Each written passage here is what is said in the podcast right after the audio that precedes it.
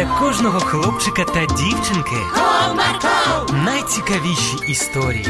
Comarco, Не прогав свій настрій. Comarco. Команда Марка. Привіт! Сьогодні я розповім вам про те, як важливо навчитися казати ні, і як це вміння допомогло моєму другові Сергію не потрапити в халеп. Цікаво, як це було? Тоді уважно слухайте.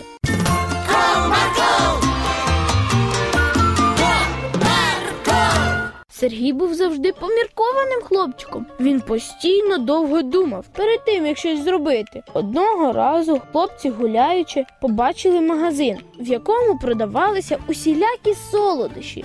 Ви тільки погляньте, скільки там цукерок.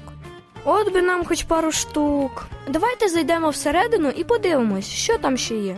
Сказав Артур, і хлопці зайшли всередину магазину. На полицях були цукерки у різноманітних упаковках, шоколадні фігурки, льодяники, зефір і багато інших солодощів.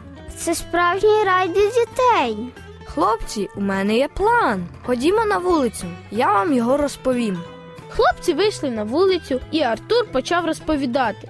Отже, план такий: ми зараз заходимо в магазин, ти з Сергійком відволікаєте продавця, а я тим часом проходжу рядами і набираю солодощів у кишені. А якщо вони побачать, що в тебе повні кишені цукерок, що тоді?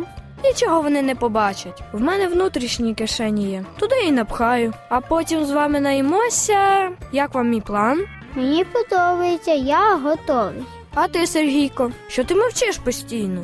Я думаю, і думаю я про те, що це погана ідея. Ти що, відмовляєшся? Так, я з вами не піду. Та він завжди був боягузом. Сергій боїться, щоб нас не викрили. І чого ми дружимо з ним досі? З ним краще взагалі нічого спільного не мати. Роздратовано сказав Артур своєму товаришеві. Так, Артур, я думаю, ти правий. Краще нічого спільного зі мною вам не мати. Погодився Сергій, розвернувся і пішов додому. А хлопці залишилися біля магазину і все ж намагалися здійснити задумане.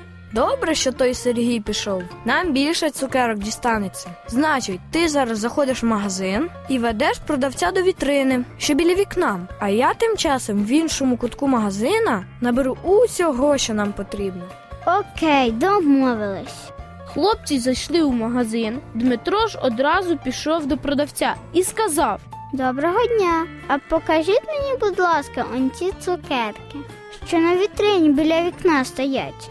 Продавець підійшла до вікна, а Артур тим часом пробрався на самий задній ряд магазину і почав набирати собі у кишені шоколадні батончики, вафлі, іриски, карамельки і все, що тільки хотів. Ото сміху буде, як продавець побачить, що тут мало чого залишилось. Але хлопці навіть і не подумали, що у тому магазині був охоронець, який спостерігав за всім магазином через камери спостережень. Побачивши щось дивне, охоронець вийшов у зал магазину. А що це ти тут робиш? Суворо запитав він Артура. А ну виймай з кишень все, що ти туди напхав. Швиденько. Продавець, почувши галас, прибігла до Артура теж. Артуру прийшлось усе повернути назад. А ще охоронець зателефонував батькам Дмитра і Артура і повідомив про те, що сталося.